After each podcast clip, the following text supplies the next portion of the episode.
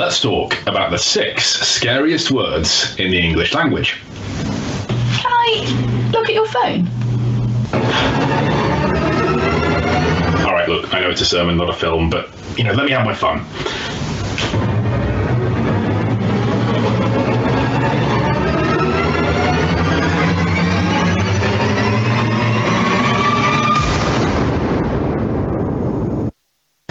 Our phones are our window on the world. They are the tool by which we choose to see or say almost anything we want. I wonder when I might start to make you uncomfortable. What if I could see the profiles and pictures that you've looked at on Facebook and Instagram?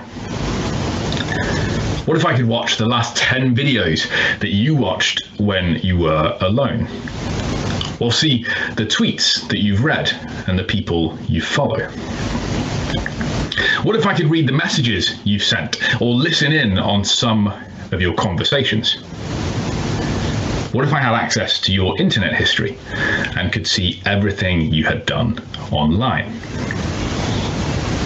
How far would I have to dig before I would hit something that you would be ashamed of? And what would be the worst thing?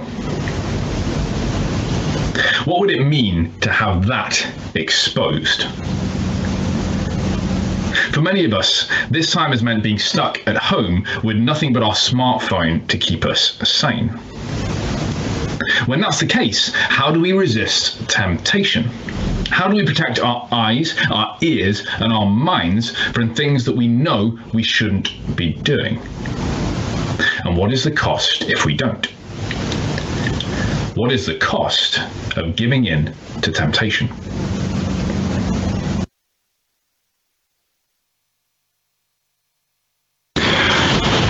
In our passage today, David is in a similar situation. After years of successful campaigning, he has decided to stay home this summer and is restless in his palace.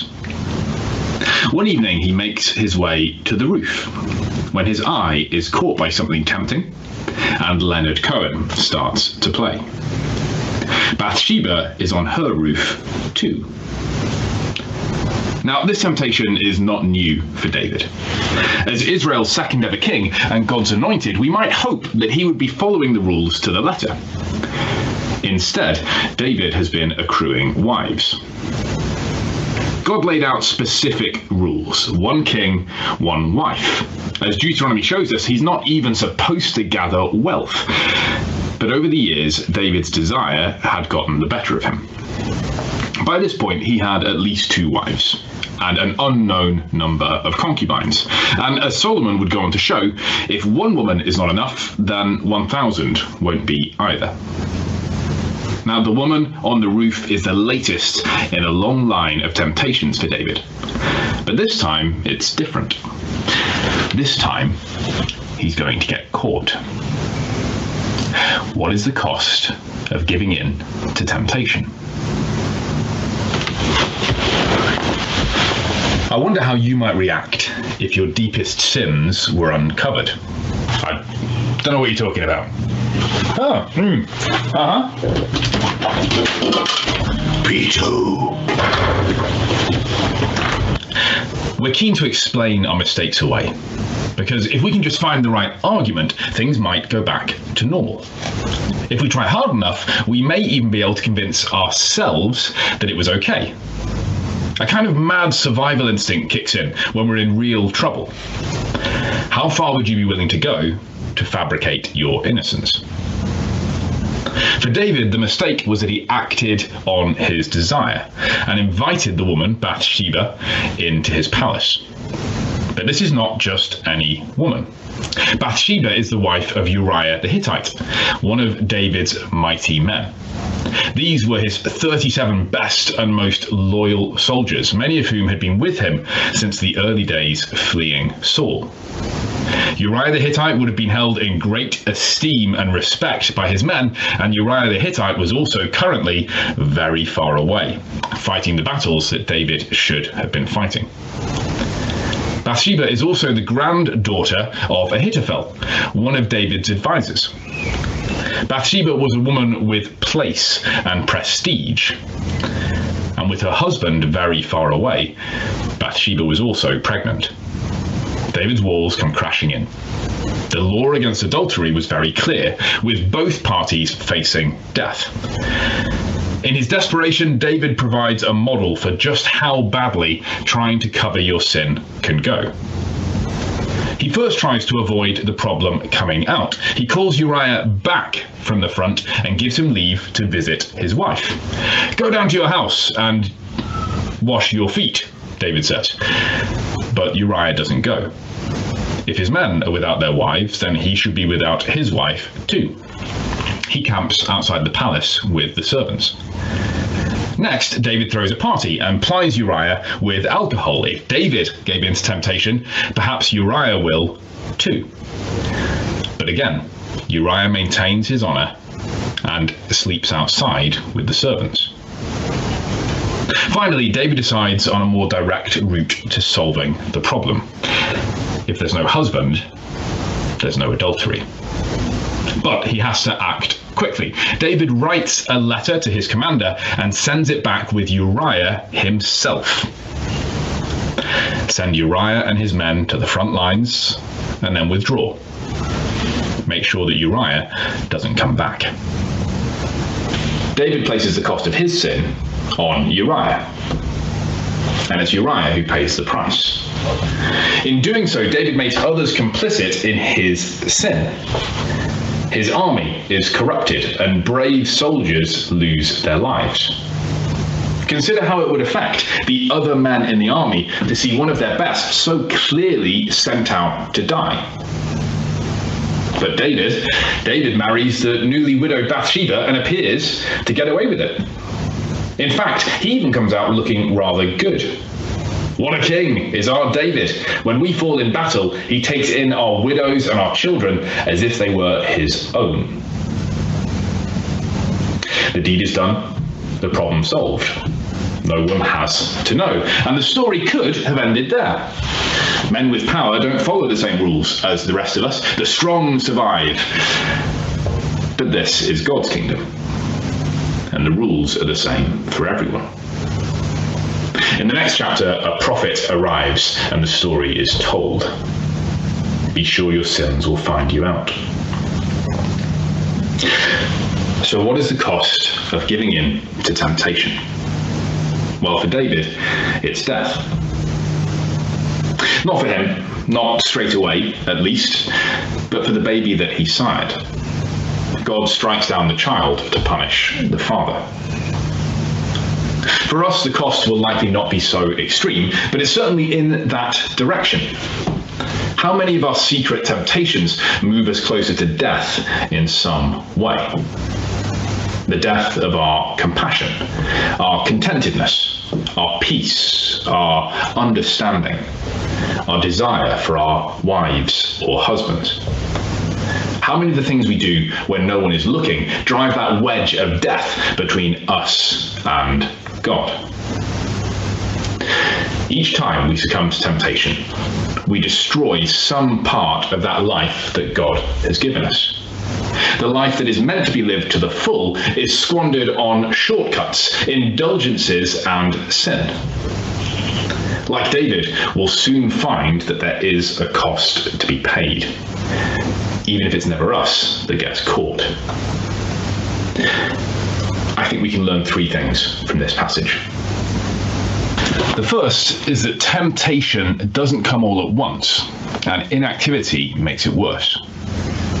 By the time his eye settles on Bathsheba, David already has those two other wives and that host of concubines. Those wives would eventually give him nineteen sons and an unwritten number of daughters. Bathsheba is not the story of how David fell from his high pedestal, but rather an example of a long-held sin. David had made a habit of giving in to temptation, and this time paid a high cost. Now, we know this is true for ourselves. In our stories and films, temptation comes in one dramatic moment. The hero must choose between saving the girl or saving the world, and inevitably chooses both. We like to imagine sin confronting us, man to man, so that we can nobly refuse it, no matter the cost. But the reality is that temptation doesn't confront. It sidles. It's a conversation here, a link clicked there, a surprising opportunity, something that catches your eye from a rooftop. Temptation becomes a habit, and habit becomes your character. I don't think I need to use examples because you know what you're in thrall to. The guilt rises like bile.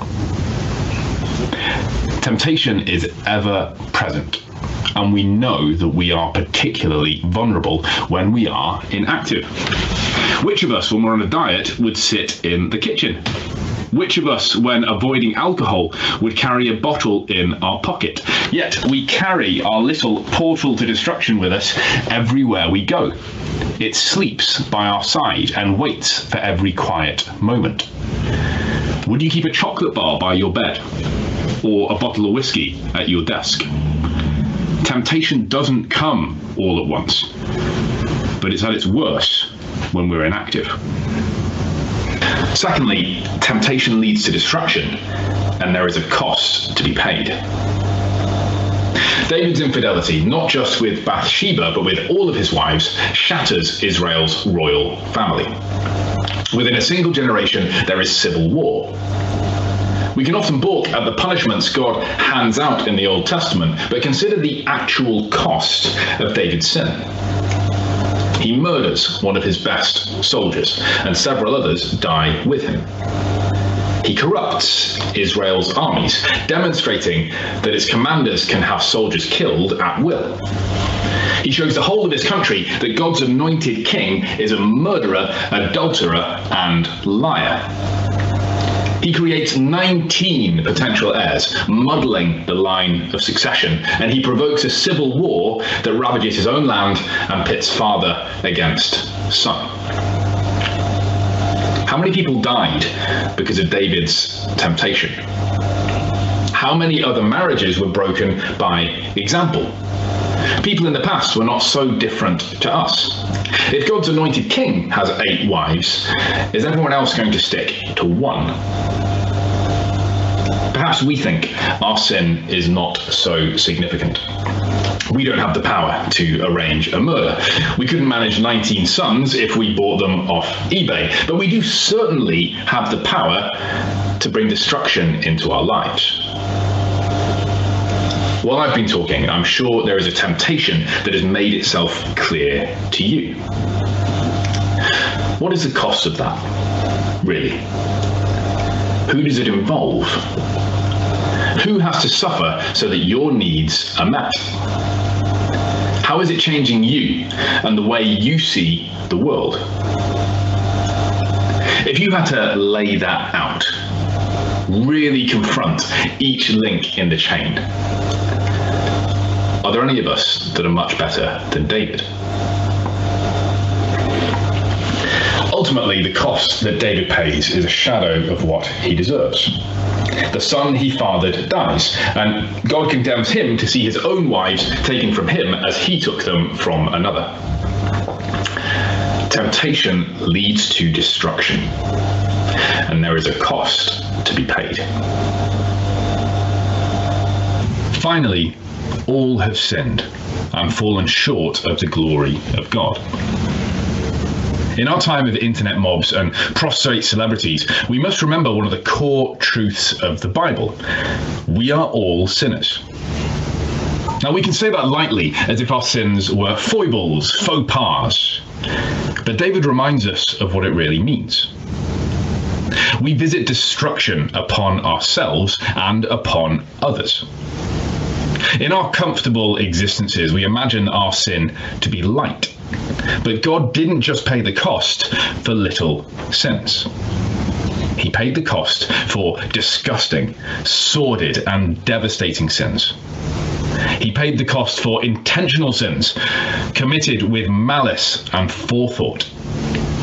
He paid the cost for sin so great it destroys a nation, and sin so secret that we could never tell. The cost that God has paid is big enough that the second ever king of Israel can break God's rules so deeply, can murder and cheat and still be called a man after God's own heart.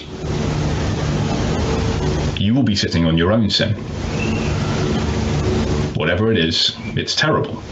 It's destructive, and it wedges death between you and your heavenly Father, and between you and the people you love most. But the cost for it, and there is a cost, has been paid. If your response to David's forgiveness is disgust, how can this man have been made the king of Israel? How can he be rewarded by becoming an ancestor of Jesus himself? Then I'll challenge you that your understanding of God's grace is simply not deep enough.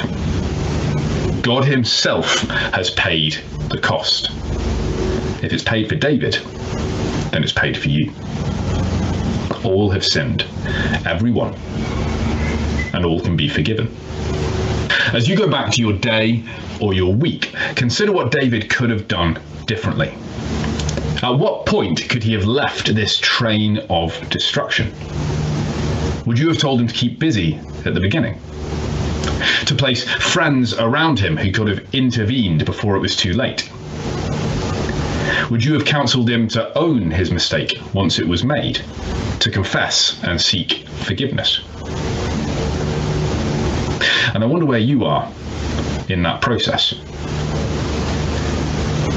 If you were advising yourself, what would you say? Today is the day. There has never been a better time than right now. Ask the Holy Spirit to highlight the sources of your temptation and lead you to confront them in His strength rather than your own.